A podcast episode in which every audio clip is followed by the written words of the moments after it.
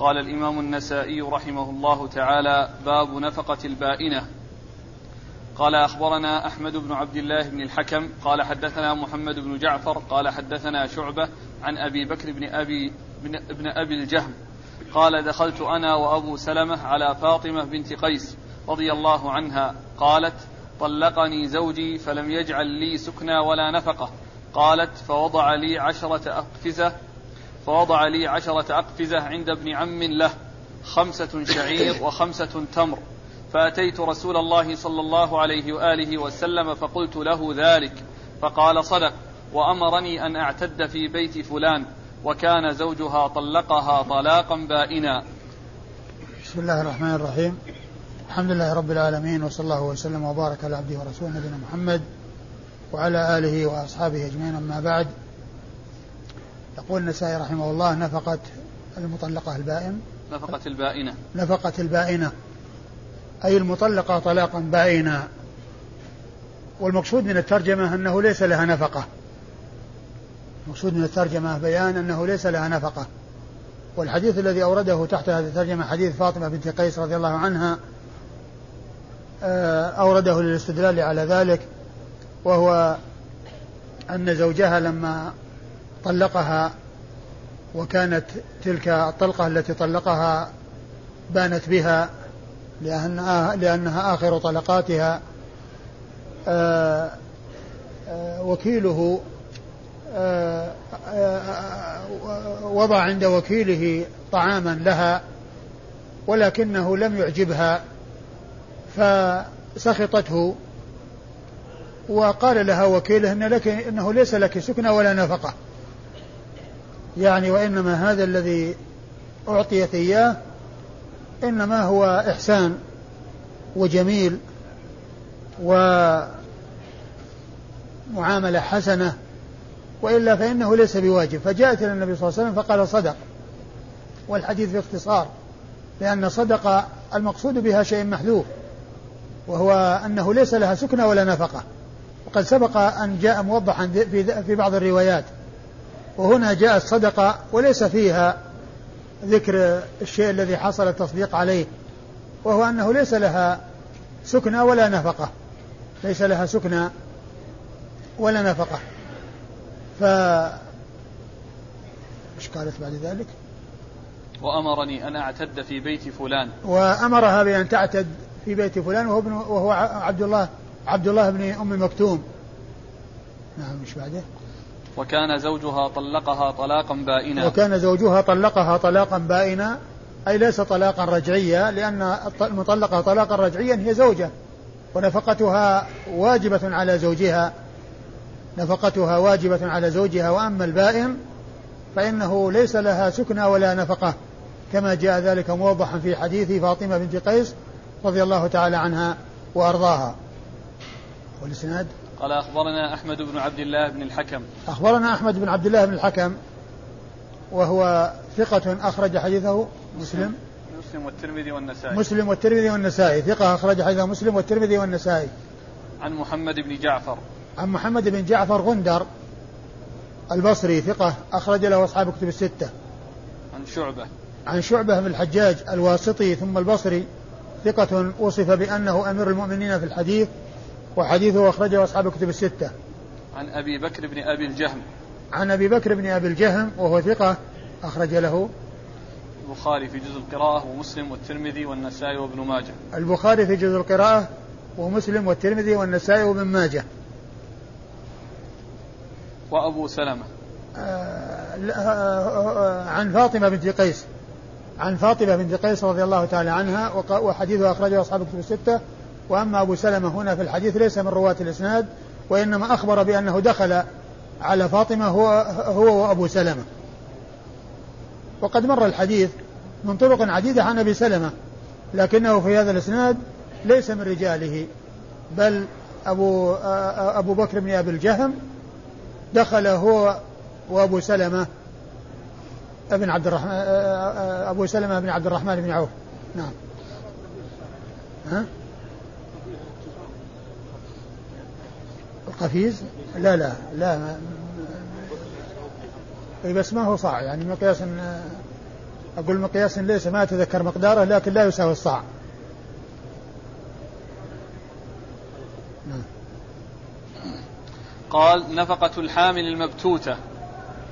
قال أخبرنا عمرو بن عثمان بن سعيد بن كثير بن دينار. قال حدثنا أبي عن شعيب. قال قال الزهري أخبرني عبيد الله ابن عبد الله بن عتبة أن عبد الله بن عمرو بن عثمان طلق ابنة سعيد بن زيد وأمها حمنة بنت قيس البتة فأمرتها خالتها فاطمة بنت قيس بالانتقال من بيت عبد الله بن عمرو وسمع بذلك مروان فأرسل إليها فأمرها أن ترجع إلى مسكنها حتى تنقضي عدتها فأرسلت إليه تخبره أن خالتها فاطمة أفتتها بذلك.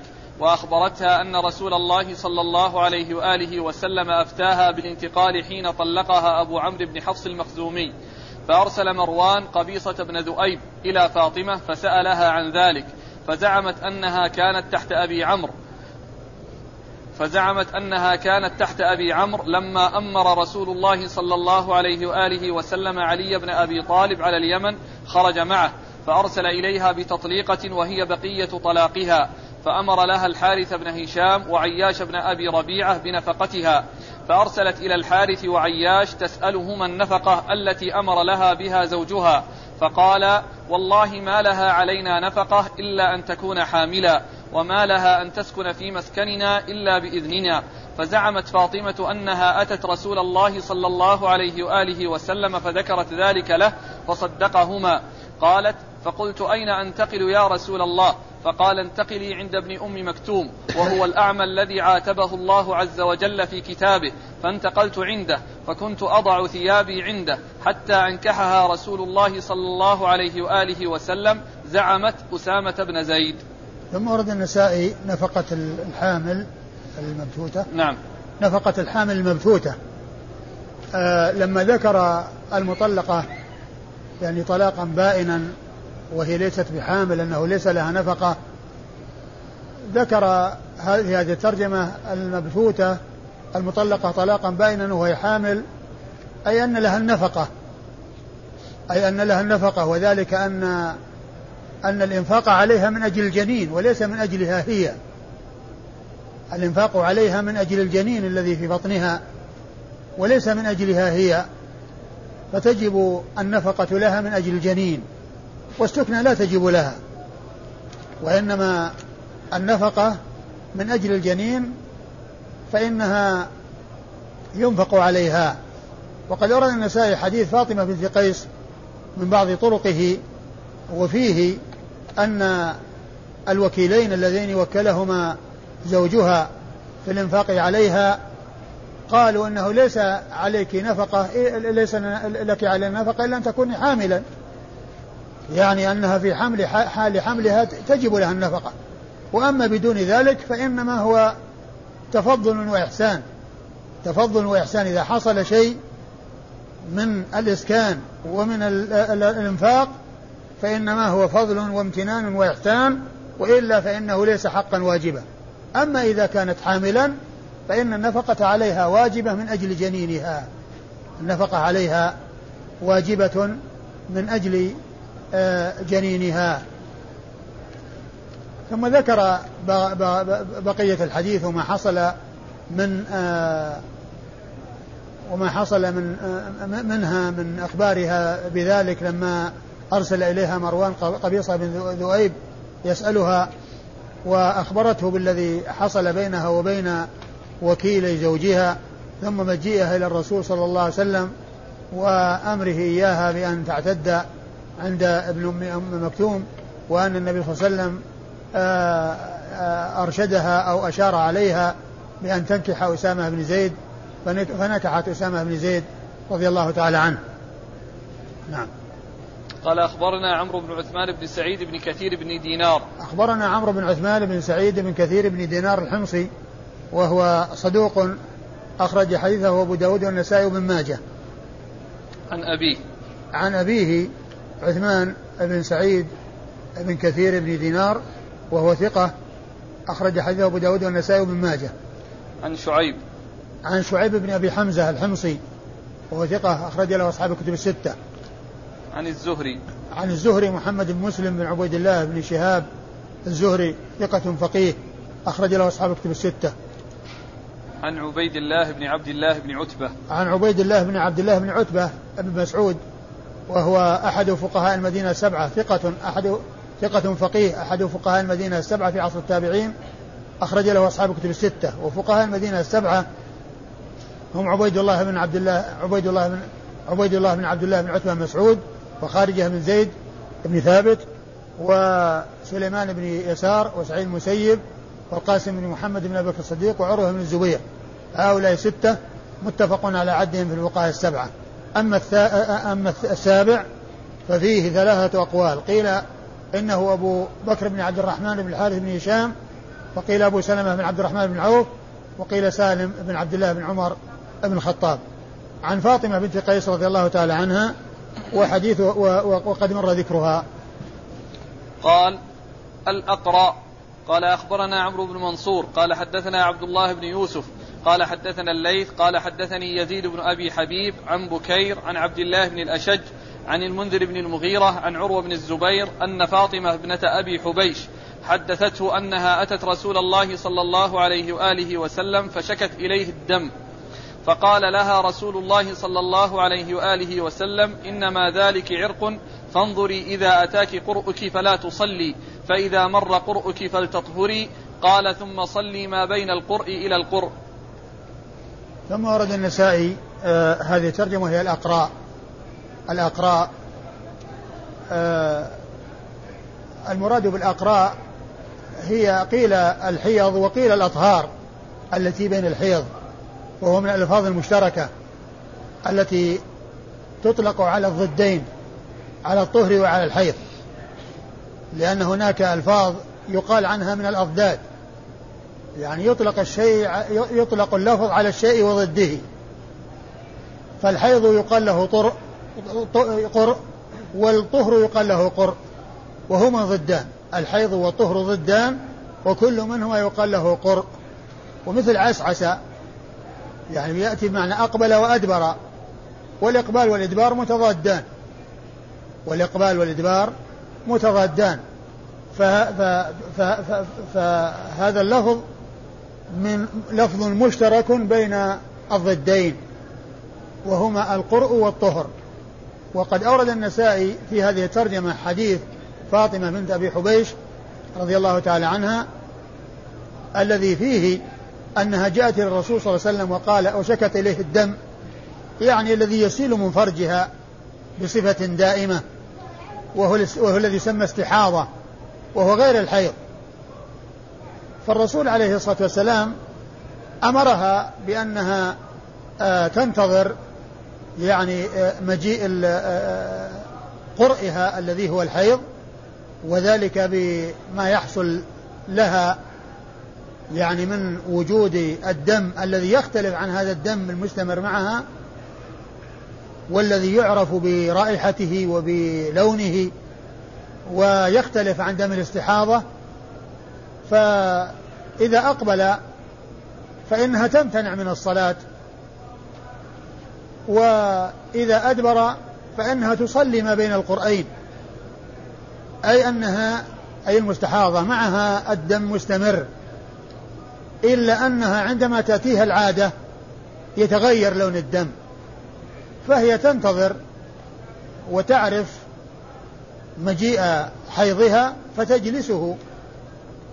فإذا طهرت فإنها تصلي وتصوم وتفعل ما يفعله الطاهرات حتى تأتي الحيضة الثانية. وهذا الحديث فيه إطلاق القرء على الحيض لأنها تصلي ما بين القرآين يعني ما بين الحيضتين. تصلي ما بين القرآن أي الحيضتين. ومعنى هذا أن أن القرأ جاء هنا ويراد به الحيض. تقرأ المتن؟ أن فاطمة بنت أبي حبيش رضي الله عنها أتت رسول الله صلى الله عليه وآله وسلم فشكت إليه الدم. فقال لها رسول الله صلى الله عليه وسلم الدم دم الاستحاضة. الذي هو دم الاستحاضة المستمر معها والذي هو لا ينقطع منها بل هو مستمر معها. أيوة. فقال لها رسول الله صلى الله عليه وآله وسلم إنما ذلك عرق فانظري إذا أتاك قرؤك فلا تصلي. إنما ذلك عرق يعني هذا الدم الذي يسيل إنما هو يخرج من عرق وليس الحيض الذي يأتي يعني آه ويتكرر من من وقت إلى وقت على حسب ما اعتادته المرأة. فإذا جاء قرئك الذي هو الحيض الدم معه مستمر لكن يتغير الدم ويتغير لونه ورائحته بمجيء دم الحيض. فإذا جاء قرؤك فأمسك عن الصلاة. تمسك عن الصلاة لا تصلي لأنها حائض. وأما ذاك الدم الذي معه هو دم آه، استحاضة هذاك لا يمنعها من الصلاة ولا يمنعها من الصيام ولا يمنع الزوج من إتيانها. بل تفعل ما تفعل الطاهرات لأن هذا شيء ابتليت به واستمر معها. فلا يعامل معاملة الحيض بل معاملة تعامل المرأة فيه معاملة الطاهرة. وإنما تكون تعامل معاملة الحائض إذا جاء الدم الذي هو دم الحيض في وقت العادة والذي تعرفه النساء بلونه ورائحته عند ذلك تمسك عن الصلاة. أيوة. فإذا مر قرؤك فلتطهري. إذا مر قرؤك انتهى يعني تطهري. يعني هي طهرت ولكن عليها أن تتطهر تغتسل من الحيض. ولكنها في حال يعني استحاضتها تتوضأ لكل صلاة. تتوضأ لكل صلاة. ما يكفي أنها تتوضأ لصلاة واحدة وتصلي فيها عدة فروض لا. بل تتوضأ لكل صلاة لأن هذا الدم الذي يخرج من فرجها يعني آه، دم يعني نجس ويعني آه، لا بد من الطهارة فعليها أن تتوضأ لكل صلاة.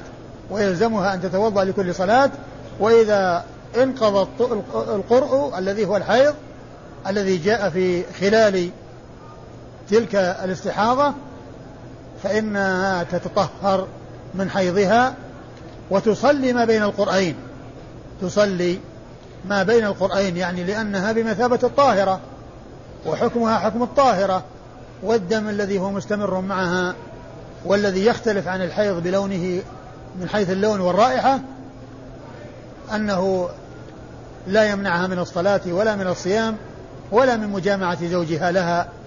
نعم. قال أخبرنا عمرو بن منصور. أخبرنا عمرو بن منصور هو النسائي وهو ثقة أخرج حديثه النسائي وحده.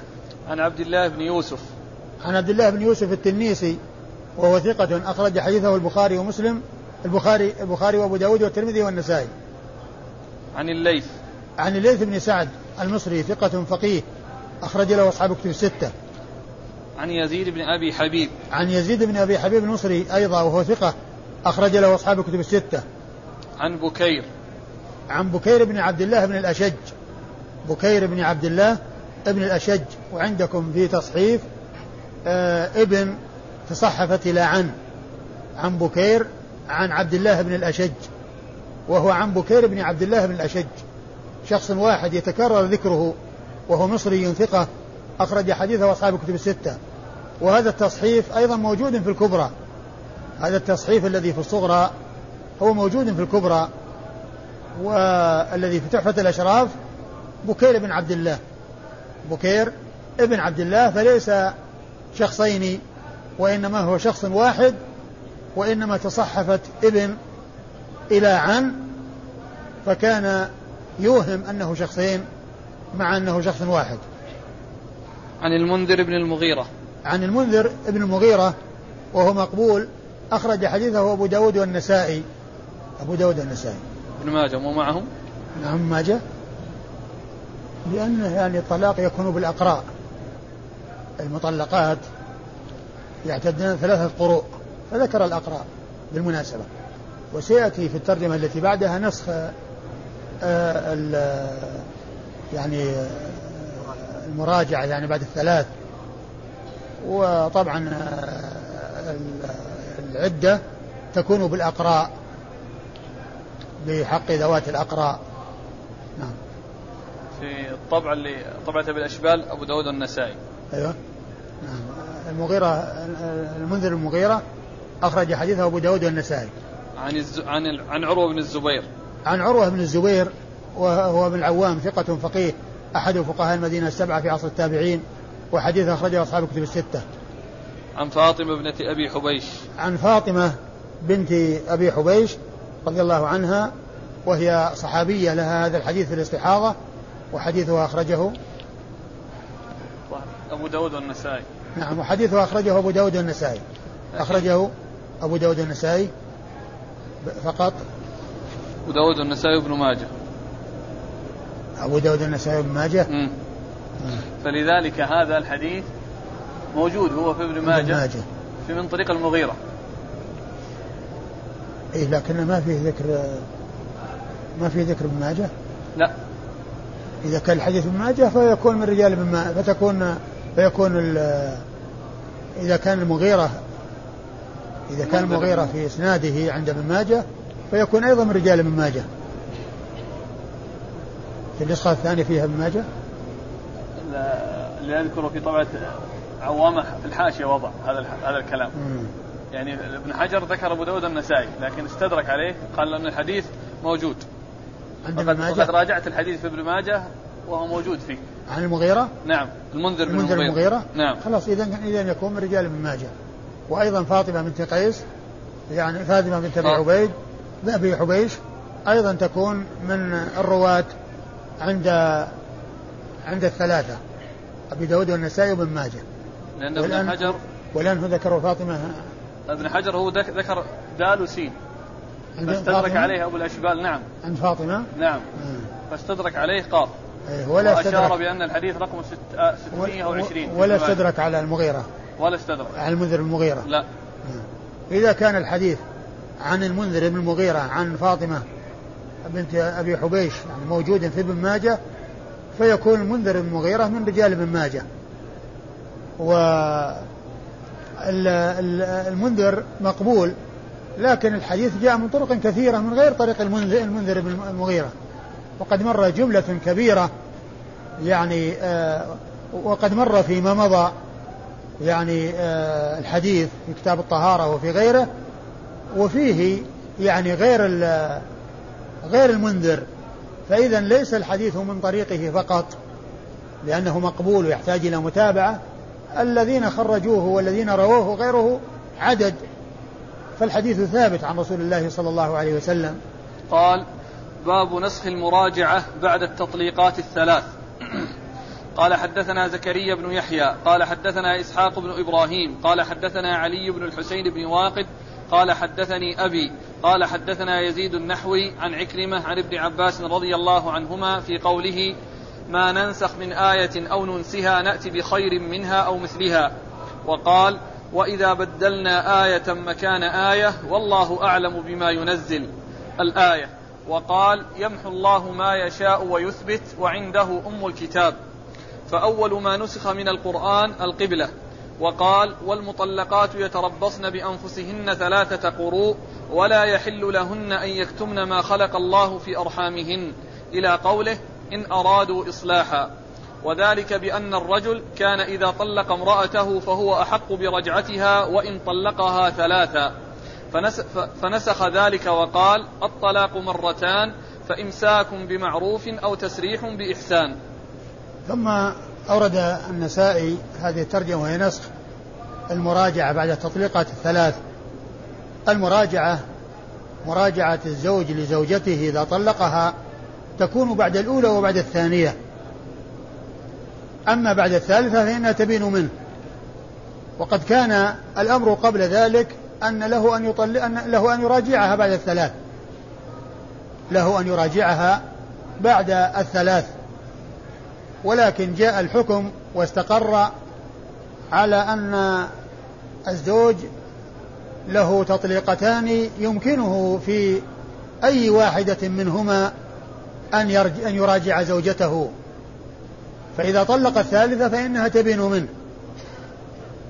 والحكمة أنه ما جعل التطليق مطلقا الطلقات بيد الزوج من غير حصر لأن في ذلك إضرار بالزوجة. إضرار بها.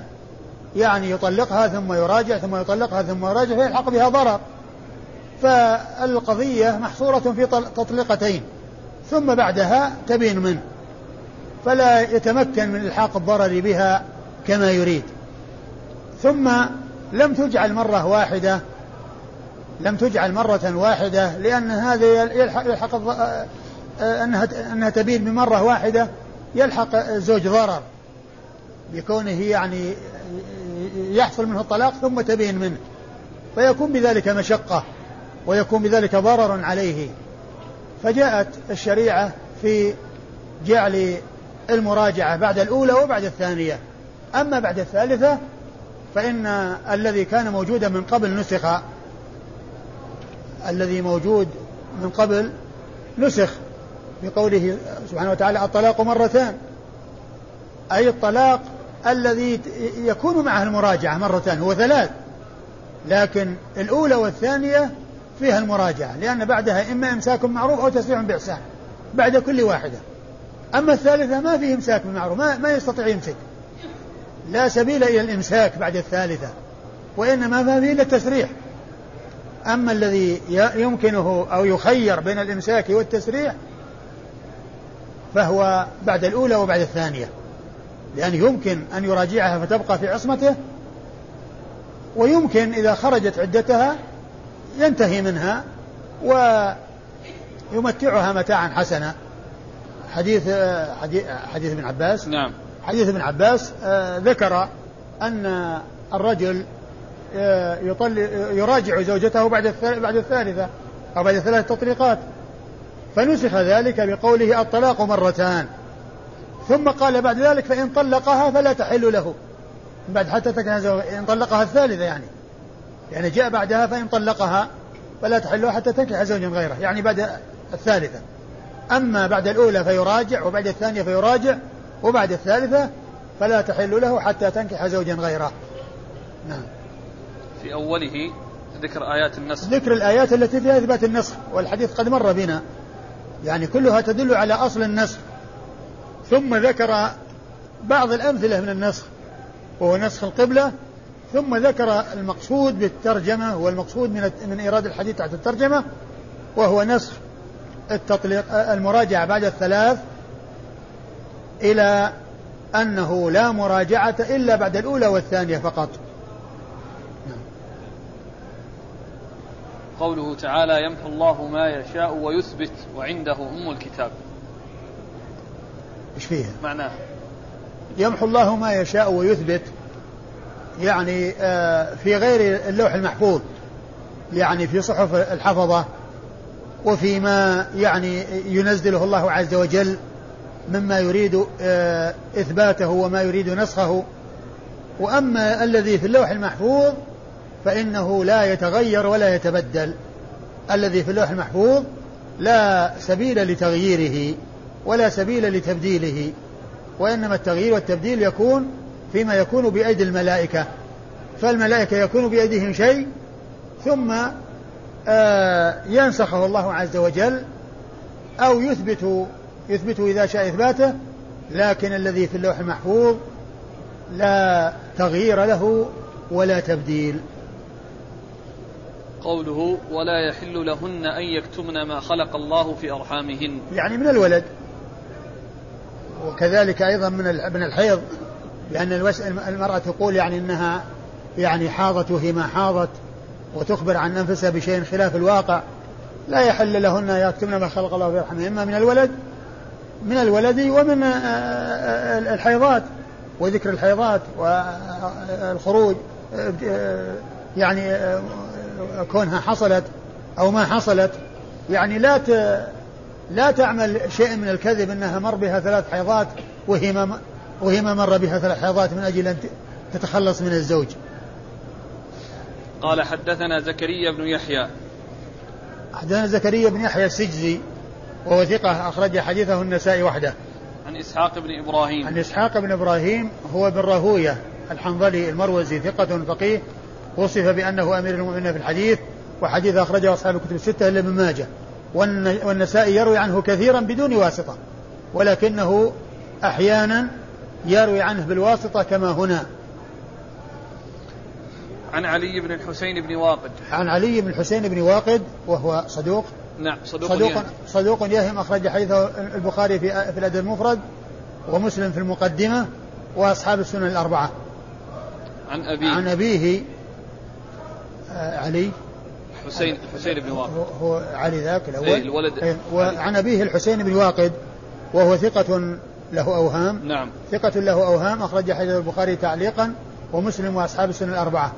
عن يزيد النحوي. عن يزيد بن أبي سعيد النحوي وهو ثقة أخرج حديثه البخاري في الأدب في, في, في الأدب المفرد وأصحاب السنن الأربعة. عن عكرمة. عن عكرمة مولى ابن عباس وهو ثقة أخرج له أصحاب الكتب الستة. عن ابن عباس. عن ابن عباس عبد الله بن عباس بن عبد المطلب ابن عم النبي صلى الله عليه وسلم وأحد العبادلة الأربعة من أصحابه الكرام وهم عبد الله بن عباس وعبد الله بن عمر وعبد الله بن الزبير وعبد الله بن عمرو بن العاص وهو أحد السبعة المعروفين بكثرة الحديث عن النبي صلى الله عليه وسلم وهم أبو هريرة وابن عمر وابن عباس وأبو سعيد وأنس بن مالك وجابر وأم المؤمنين عائشة رضي الله عنها وأرضاها ستة رجال وامرأة واحدة قال باب الرجعة ها؟ لا لا بالراهوية ها؟ إيش؟ وين وجدت هذا فيه؟ التقريب؟ التقريب فيه هذا ها؟ لا هو إسحاق بن إبراهيم عدد إسحاق بن إبراهيم عدد لكن الذي يروي عنه زكريا السجزي ويروي عنه النسائي بواسطة زكريا. السجزي في مواضع مر بنا قريبا منها. خياط السنة هذا اللي هو السجزي هذا. يعني إسحاق بن إبراهيم هو هو بالراهوية. يعني خياط السنة اللي مر بنا في الدرس الماضي. مر مرتين. زكريا بن بن يحيى خياط السنة عن عن إسحاق بن إبراهيم ونفس الإسناد. هذا هو ذاك. قال باب الرجعة. آه بالمناسبة ابن أعين الذي مر بنا في الاسناد الذي راح وقلنا إن محمد بن موسى بن أعين آه في الدرس الماضي 3542 قلنا أن محمد بن موسى بن أعين الذي خرجه البخاري والنسائي والواقع أنه آه، آه، الحسن الحسن بن محمد ابن موسى بن أعين وهو صدوق أخرج حديثه البخاري ومسلم والنسائي. لأن محمد بن معدان بن عيسى بن معدان يعني في ترجمته في تهذيب التهذيب روى عن عن الحسن. وأيضا الحديث مش الحديث يعني وأيضا سبق أن مر بنا إسناد من هذا الطريق الذي هو يعني محمد بن معدان عن آه عن الحسن بن أعين. باب الرجعة.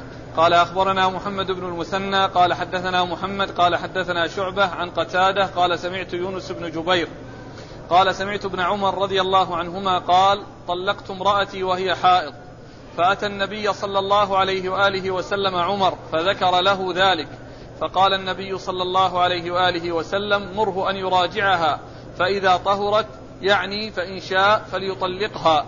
قلت لابن عمر فاحتسبت منها فقال فاحتسبت؟ أي آه.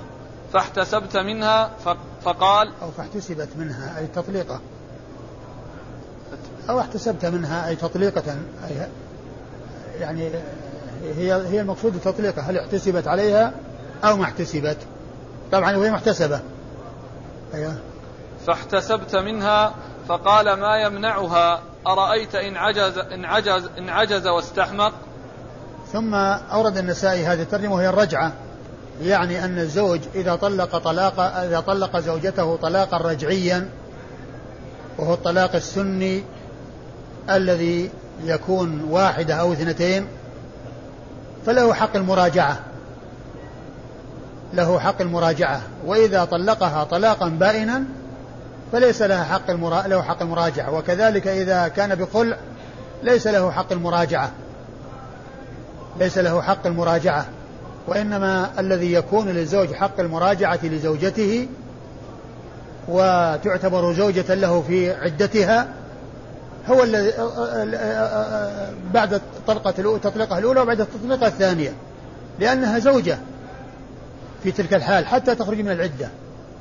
ولو مات ورثته ولو ماتت ورثها ما دامت في العدة لأنها تعتبر من الزوجات. لأنها تعتبر الزوجات. فالمطلقة طلاقا رجعيا آه، لزوجها أن يراجعها. وقيل له رجعي الطلاق رجعي لأنه يملك صاحب المطلق حق, حق, حق الرجعة إليها وحق إرجاعها. أورد حديث عبد الله بن عمر رضي الله تعالى عنهما في قصة تطليقه زوجته وهي حائض ف وأن عمر رضي الله عنه وأرضاه ذكر ذلك للنبي صلى الله عليه وسلم فقال مره فليراجعها. مره فليراجعها. يعني معنى أمره بالمراجعة. وهذا دليل على الرجعة بعد التطليقة الأولى أو الثانية. ثم قال هل يعني احتسبت هذه التطليقة أو هل احتسبت هذه التطليقة عليها؟ قال نعم. يعني أنها احتسبت عليها. أرأيت إن عجز واستحمق أو استحمق؟ أي إن عجز يعني حصل منه تباطؤ وتهاون وتكاسل ثم خرجت من العدة فإنها وقعت عليها تلك الطلقة. وكذلك لو استحمق وركب رأسه ولم يمتثل ما جاء من المراجعة في حال الحيض وخرجت من العدة فإن الطلاق قد وقع. وخرجت من العدة بمضي الثلاث آه، الحيضات التي آه، تكون بعد آه، تلك الحيضة التي حصلت فيها التطليقة نعم. قال أخبرنا محمد بن المثنى عن محمد. عن محمد هو بن جعفر الملقب غندر وهو ثقة أخرج له أصحاب الكتب الستة. عن شعبة عن, عن قتادة. عن شعبة وقد مر ذكره عن قتادة وهو بن دعامة السدوسي البصري ثقة أخرج له أصحاب الكتب الستة. عن يونس بن جبير. عن يونس بن جبير وهو ثقة أخرج له أصحاب الكتب الستة. عن ابن عمر. عن ابن عمر عبد الله بن عمر بن الخطاب رضي الله تعالى عنهما وهو أحد العباد له الأربعة وأحد السبعة المعروفين بكثرة الحديث عن النبي صلى الله عليه وسلم. قال حدثنا بشر بن خالد قال أنبأنا يحيى بن آدم عن ابن إدريس عن محمد بن إسحاق ويحيى بن سعيد وعبيد الله بن عمر عن نافع عن ابن عمر رضي الله عنهما حاء وأخبرنا زهير عن موسى عن موسى بن عقبة. وأخبرنا زهير عن موسى بن عقبة عن نافع عن ابن عمر رضي الله عنهما قالوا إن ابن عمر طلق امرأته وهي حائض فذكر عمر رضي الله عنه للنبي صلى الله عليه وآله وسلم فقال مره فليراجعها حتى تحيض حيضة أخرى فإذا طهرت فإن شاء طلقها وإن شاء أمسكها فإنه الطلاق الذي أمر الله عز وجل به. قال تعالى فطلقوهن لعدتهن. ثم ورد النسائي حديث ابن عمر من طريق أخرى وهو مثل ما تقدم. آه النبي صلى الله عليه وسلم أمر آه عمر أن يأمر ابنه عبد الله بأن يراجعها ويمسكها حتى تطهر. فإن شاء بعد ذلك أن يمسكها وإن شاء أن يطلقها. لأن الله عز وجل أمر بتطليق النساء لعدتهن أي مستقبلات عدتهن مستقبلات عدتهن. ف الحديث يدل على الرجعة أو من أحاديث الرجعة أو إرجاع الزوجة لأن النبي صلى الله عليه وسلم قال مره فليراجعها. قال حدثنا بشر بن خالد. حدثنا بشر بن خالد العسكري وهو ثقة أخرج حديثه البخاري. البخاري ومسلم وأبو داود والنسائي. البخاري ومسلم وأبو داود والنسائي. عن يحيى بن آدم. عن يحيى بن آدم وهو ثقة أخرج له أصحاب الكتب الستة. عن ابن إدريس. عن ابن إدريس عبد الله بن إدريس الأودي وهو ثقة أخرج له أصحاب الكتب الستة. عن محمد بن إسحاق. عن محمد بن إسحاق المدني وهو صدوق يدلس وحديثه أخرجه البخاري تعليقا ومسلم وأصحاب السنن الأربعة. ويحيى بن سعيد. يحيى بن سعيد الأنصاري المدني ثقة أخرج له أصحاب الكتب الستة. وعبيد الله بن عمر. وعبيد الله بن عمر العمري. عبيد الله بن عمر بن حفص بن عاصم بن عمر بن الخطاب. وهو ثقة أخرج له أصحاب الكتب الستة. عن نافع. عن نافع مولى ابن عمر وهو ثقة أخرج له أصحاب الكتب الستة. عن ابن عمر وقد مر ذكره. حاء وأخبرنا زهير. ثم قال حاء وأخبرنا زهير وهو زهير بن معاوية.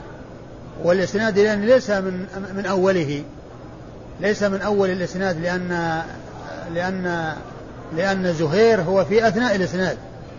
يروي عنه يحيى بن آدم يروي عنه يحيى ابن آدم يروي عن زهير.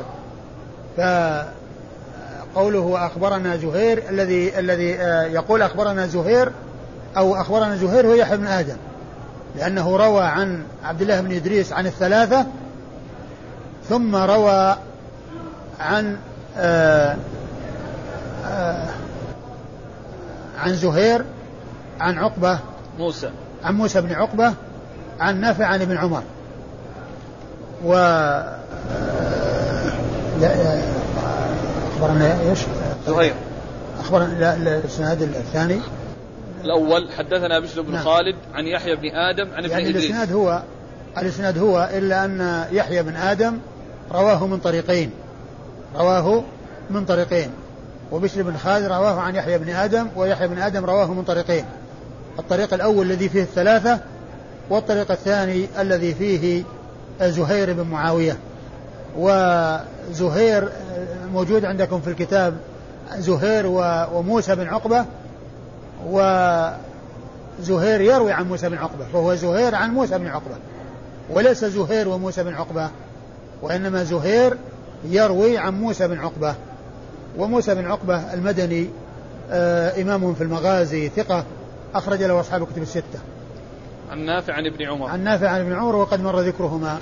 قال أخبرنا علي بن حجر قال أنبانا إسماعيل عن أيوب عن نافع قال كان ابن عمر رضي الله عنهما إذا سئل عن الرجل طلق امرأته وهي حائض فيقول أما إن طلقها واحدة أو اثنتين فإن رسول الله صلى الله عليه وآله وسلم أمره أن يراجعها ثم يمسكها حتى تحيض حيضة أخرى ثم تطهر ثم ثم يطلقها قبل أن يمسها.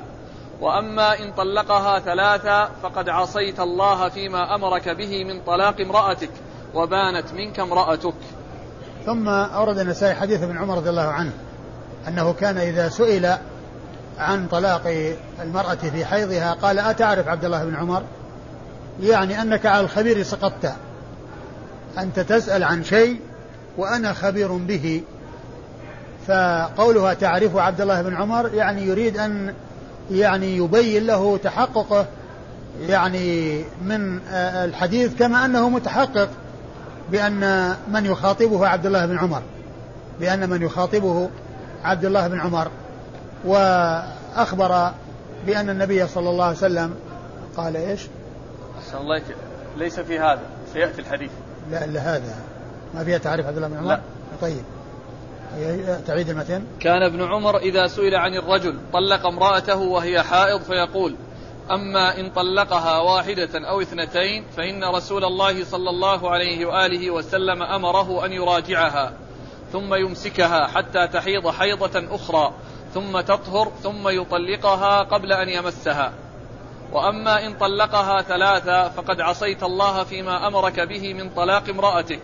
وبانت منك امرأتك. هذا ما في ذكر قصته مع في قصة في قصته في تطليق زوجته ولكن فيه الإخبار بالتفصيل بما يكون عليه الحال فيما إذا طلقها طلاقا رجعيا طلقها طلاقا رجعيا فإنه يراجع حتى تحيض حيضة أخرى ثم تطهر وأما إن كان طلقها ثلاثا فإنه قد عصى آه النبي صلى الله عليه وسلم قال عصيت. الله عصيت الله. فيما أمرك به فيما أمرك به من تطليق زوجتك من طلاق امرأتك. فيما أمرك به من من طلاق امرأتك يعني أنه يطلق واحدة أو اثنتين ولا يطلق ثلاثا. ويعني أنه يملك الأولى والثانية والثالثة فإنها تبين منه. وإذا طلق بهذا العدد فإنه يكون عصى فيما أمر به من الطلاق وبانت امرأته منه يعني بذلك بكونها بكونه طلقها ثلاثا. نعم. قال أخبرنا علي بن حجر. علي بن حجر بن إياس السعدي المروزي ثقة أخرج له البخاري ومسلم والترمذي والنسائي. عن إسماعيل. عن إسماعيل وهو بن علية إسماعيل بن إبراهيم مقسم آه ثقة آه مشهور بابن علية ثقة أخرج له أصحاب الكتب الستة.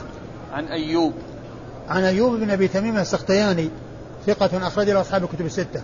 عن نافع عن ابن عمر. عن نافع عن ابن عمر وقد مر ذكرهما. قال أخبرنا يوسف بن عيسى مروزي قال حدثنا الفضل بن موسى قال حدثنا حنظلة عن سالم عن ابن عمر رضي الله عنهما أنه طلق امرأته وهي حائض فأمره رسول الله صلى الله عليه وآله وسلم فراجعها. ثم ورد النسائي حديث ابن عمر أنه طلق امرأته حائض فأمره النبي صلى الله عليه وسلم فراجعها يعني الحديث في الرجعة وهو دال على المراجعة. إذا طلق الرجل امرأته وهي حائض وهو مختصر هنا ذكره مختصرا. قال أخبرنا يوسف بن عيسى مروزي. أخبرنا يوسف بن عيسى مروزي وهو ثقة. أخرج له. مثل علي بن حجر. أخرج له البخاري ومسلم والترمذي والنسائي. عن الفضل بن موسى. عن الفضل بن موسى المروزي وهو ثقة أخرج له أصحاب الكتب الستة. عن حنظلة. عن حنظلة بن أبي سفيان الجمحي وهو ثقة أخرج له أصحاب الكتب الستة. عن سالم. عن سالم مولى بن عمر آه، سالم سالم بن عبد الله بن عمر سالم بن عبد الله بن عمر رضي الله آه، رحمة الله عليه وهو ثقة فقيه أحد فقهاء المدينة السبعة في عصر التابعين على أحد الأقوال الثلاثة في السابع منهم وحديثه أخرجه أصحاب الكتب الستة. عن ابن عمر. عن ابن عمر رضي الله عنهما وقد مر ذكره.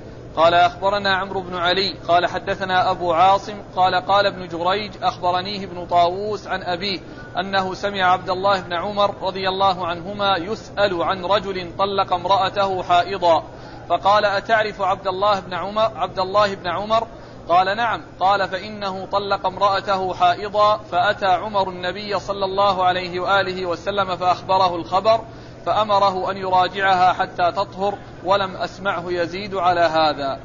ثم ورد النسائي حديث ابن عمر من طريق أخرى وهو أن ابن عمر رضي الله عنه عندما يسأل عن طلاق الرجل زوجته وهي حائض يقول له أتعرف عبد الله بن عمر؟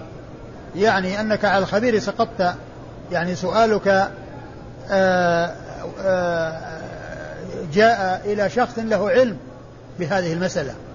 وهو أن آه، أن النبي عليه الصلاة أن ابن عمر رضي الله عنه طلق زوجته وأن النبي أمره بأن يراجعها. أمره بأن يراجعها. أيوة. قال أخبرنا عمرو بن علي.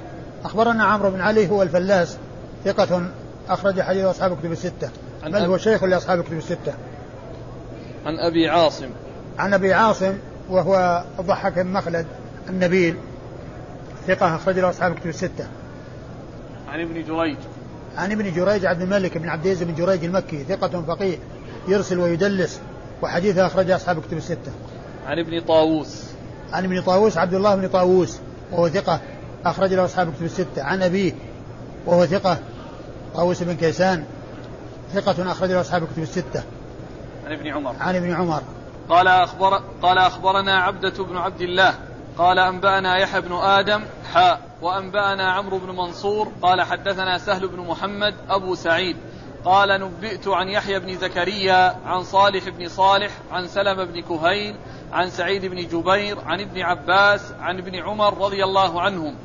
أن النبي صلى الله عليه وآله وسلم وقال عمرو إن رسول الله صلى الله عليه وآله وسلم كان طلق حفصة ثم راجعها. والله ثم أعلم. ثم ورد النسائي أورد النسائي حديث آه، آه، عمر رضي الله عنه. حديث ابن عمر. إيه؟ حديث ابن عمر رضي الله تعالى عنهما. هكذا مكتوب. أيوه. والصواب عمر. نعم. مكتوب معنا ابن عمر والصواب أيوه عمر. أي نعم. آه حديث عمر رضي الله تعالى عنهما رضي الله تعالى عنه أن النبي صلى أن النبي صلى الله عليه وسلم طلق حفصة ثم راجعها. أي أن فيه إثبات الرجعة. أن فيه إثبات الرجعة أو دلالة على الرجعة وإرجاع الزوجة. والنبي صلى الله عليه وسلم جاء ذلك من قوله ومن فعله. من قوله كونه أمر بالمراجعة ومن فعله كونه طلق حفصة رضي الله عنها ثم راجعها. والإسناد؟ قال أخبرنا عبدة بن عبد الله. أخبرنا عبدة بن عبد الله الصفار وهو ثقة أخرج حديثه. البخاري وأصحاب السنن. البخاري وأصحاب السنن الأربعة. عن يحيى بن آدم. عن يحيى بن آدم وهو ثقة أخرج له أصحاب كتب الستة. حاء وأنبأنا عمرو بن منصور. ثم قال حاء وأنبأنا عمرو بن منصور وعمرو بن منصور هو النسائي وقد مر ذكره ثقة أخرج حديثه النسائي وحده. عن سهل بن محمد.